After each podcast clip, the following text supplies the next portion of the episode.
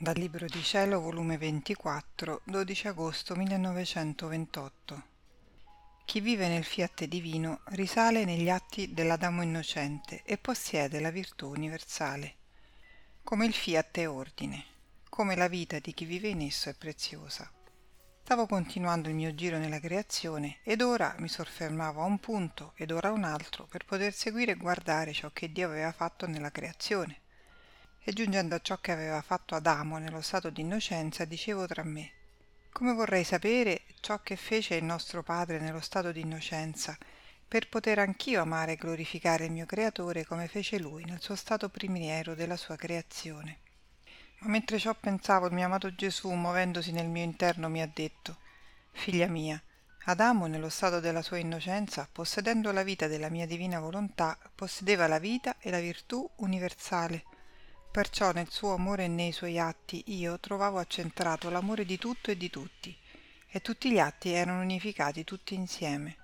Neppure il mio operato era escluso dall'atto suo. Quindi io trovavo tutto nell'operato d'Adamo, trovavo tutte le tinte delle bellezze, pienezza d'amore, maestà inarrivabile ed ammirabile, e poi tutto e tutti.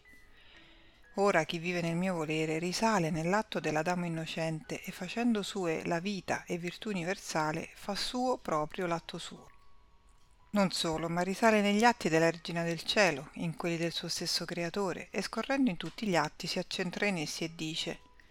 Tutto è mio e tutto do al mio Dio, com'è mia la sua volontà divina, così tutto è mio tutto ciò che è uscito da essa, ed io, non avendo nulla di me, col suo fiat tengo tutto e posso dare a Dio a Dio. Oh come mi sento felice, gloriosa, vittoriosa nell'eterno volere. Posseggo tutto e posso dare tutto, senza nulla esaurire delle mie immense ricchezze. Sicché non c'è atto né in cielo né in terra in cui non trovo chi vive nella mia volontà. Onde continuavo a seguire gli atti del fiat divino ed il mio sempre amabile Gesù ha soggiunto. Figlia mia, la mia volontà è ordine, e nell'anima dove essa regna vi mette il suo ordine divino, e in virtù di quest'ordine sente la creatura l'ordine nei suoi pensieri, nelle sue parole, nelle sue opere e passi, tutto è armonia.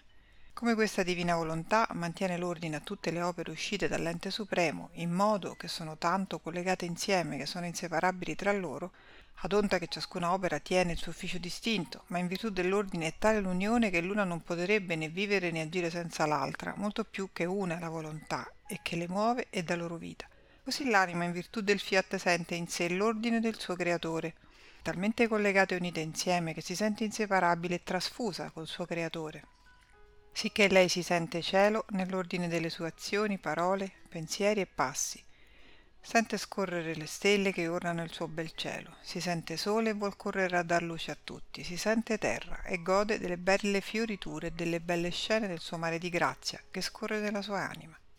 e vorrebbe mettere fuori queste scene incantevoli di suoi bei prati fioriti per fare che tutti godessero e ricevessero il gran bene del dominio del mio voler divino. Quindi il vero segno se regna il mio fiat nella creatura è se non si vedono cose scordanti e disordinate, ma somma armonia ed ordine perfetto, perché tutto ciò che lei fa hanno il loro principio in colui che l'ha creata e non fa altro che seguire l'ordine e le opere del suo creatore. Onde ha seguito a dire Perciò, figlia mia, la vita di chi fa vivere la mia volontà adorabile lei mi è tanto preziosa, speciosa e di una bellezza sì rara che è impossibile trovarne una simile. Non vedo altro uscire da lei che opere nostre. Se ci fosse necessario alla nostra gloria e al nostro amore inestinguibile, ci formerebbe un nuovo cielo e tutta la creazione insieme, scorrendo nelle opere della redenzione e santificazione, ci darebbe nuove redenzioni e santificazioni. Perché quella divina volontà che fece tutto ciò in noi stessi, lo può fare nella creatura dove essa domina e regna.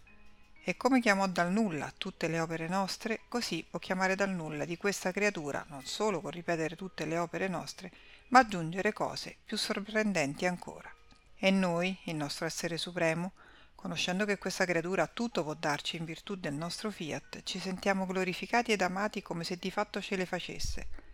perché lei guardiamo non solo ciò che ci fa, ma anche ciò che ci può fare.